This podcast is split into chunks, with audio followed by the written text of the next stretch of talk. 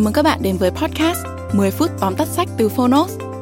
Trong podcast này, chúng tôi giới thiệu nội dung chính của những cuốn sách tiêu biểu mà Phonos lựa chọn, bao gồm những tựa sách bán chạy tại Việt Nam và cả những cuốn sách nổi bật trên thế giới nhưng chưa có tại thị trường Việt Nam.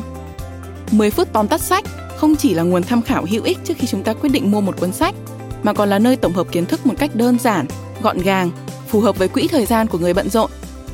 Podcast 10 phút tóm tắt sách được phát sóng đều đặn hàng tuần vào thứ tư và thứ sáu. Mời các bạn đón nghe.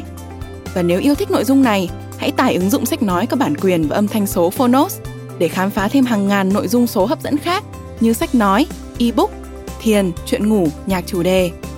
Hẹn gặp các bạn tại ứng dụng sách nói có bản quyền và âm thanh số Phonos. Còn bây giờ, hãy cùng lắng nghe những nội dung chính của cuốn sách hôm nay nhé.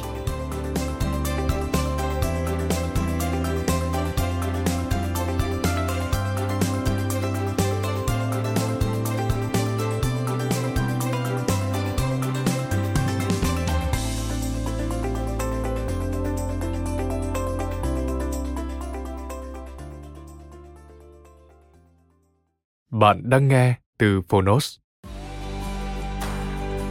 Tóm tắt sách Công dân toàn cầu, công dân vũ trụ. Tác giả Phan Văn Trường.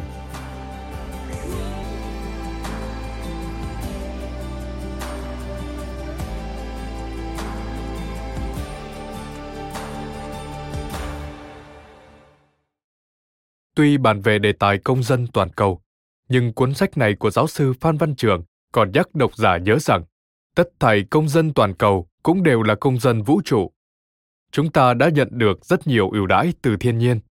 Chớ trêu thầy, chúng ta lại khao khát muốn lùi bước chỉ để thực thi ham muốn vật chất của con người. Cuốn sách này sẽ rất hữu ích cho những ai cảm thấy mình đang sống trong một thế giới ngập trong truyền thông mà vẫn thiếu vắng tình cảm, nhộn nhịp trao đổi mà vẫn thiếu nhân ái. Sau đây, mời bạn cùng Phonos điểm qua ba nội dung đáng chú ý trong cuốn sách Công dân toàn cầu, công dân vũ trụ của tác giả giáo sư Phan Văn Trường. Nội dung thứ nhất, công dân thuận tự nhiên. Có nhiều định nghĩa về công dân toàn cầu. Tuy nhiên, họ vẫn có điểm chung là sống thuận theo nhịp điệu tự nhiên.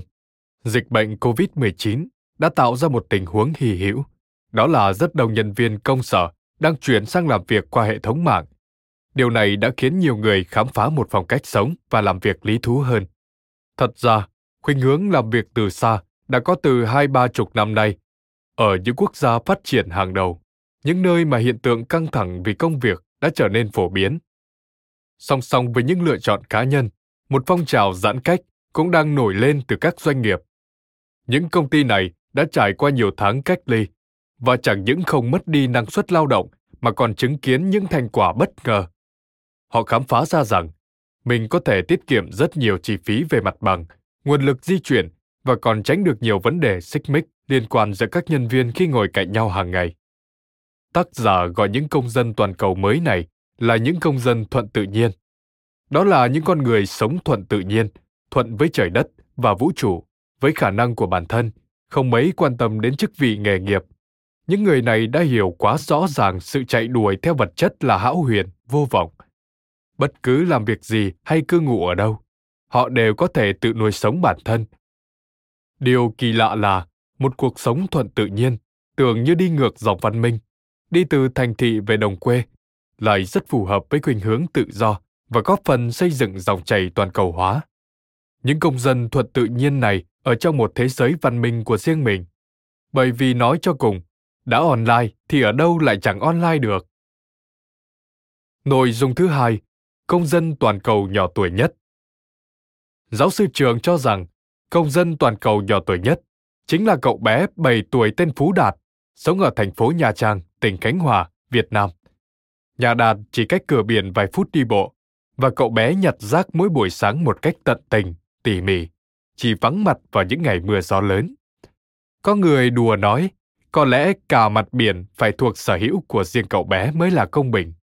Dù rác vẫn ngày ngày bị đổ xuống biển, nhưng khu vực của Phú Đạt thì sẽ không có rác, vì đơn giản, cậu bé không để cho chuyện đó xảy ra. Những người ở gần đó trông thấy Đạt nhặt rác, cũng cảm thấy ngược nên không ném rác bừa bãi nữa. Cách cậu bé Đạt nhỏ tuổi nhặt rác được tác giả miêu tả như một người ngoài hành tinh đến cứu chúng ta. Bạn cứ ngồi yên trên bãi biển, bạn cứ vô tình để quên rác. Phú Đạt sẽ không một lời phản nàn. Cậu sẽ nhặt rác cho.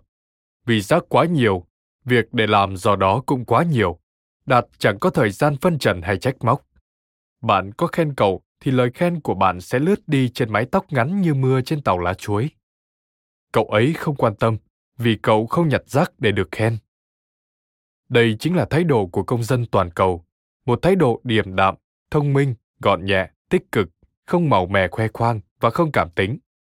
Một công dân toàn cầu sẽ không so bì, đổ thừa, ngụy biện hay tính toán thiệt hơn.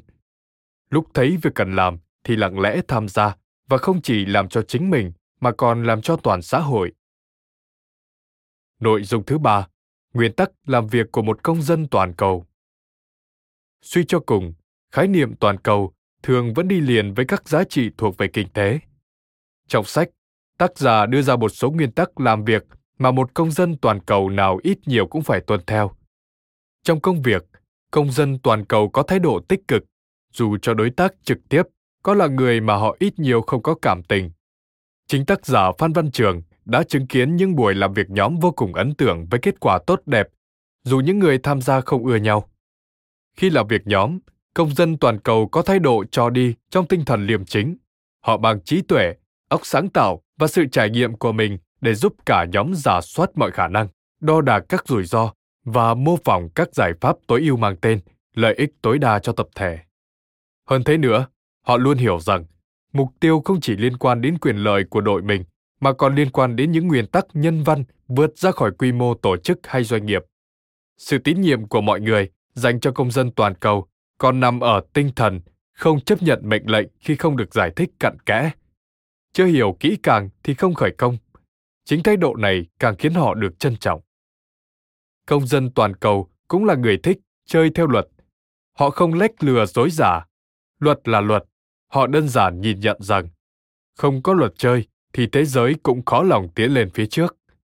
Công dân toàn cầu không mang tư duy tiêu cực vì họ không tin rằng sự tiêu cực có thể mang lại lợi ích gì cho ai. Bạn vừa hoàn thành ba nội dung chính của phần tóm tắt sách Công dân toàn cầu, công dân vũ trụ, được Phonos chất lọc để chia sẻ đến bạn. Bạn thân mến, trở thành công dân toàn cầu không còn là một trong những lựa chọn đơn thuần nữa, mà ngày nay nó là chuẩn mực cho mọi người trên thế gian. Ngày mai, chắc chắn sẽ có mẫu người khác phù hợp hơn với những diễn biến trên thế giới. Nhưng hôm nay, chúng ta hãy cứ làm việc, hành xử và lý luận như một công dân toàn cầu. Cảm ơn bạn đã lắng nghe tóm tắt sách Công dân toàn cầu, công dân vũ trụ trên ứng dụng Phonos. Hãy thường xuyên truy cập vào Phonos để đón nghe những nội dung âm thanh độc quyền được cập nhật liên tục, bạn nhé.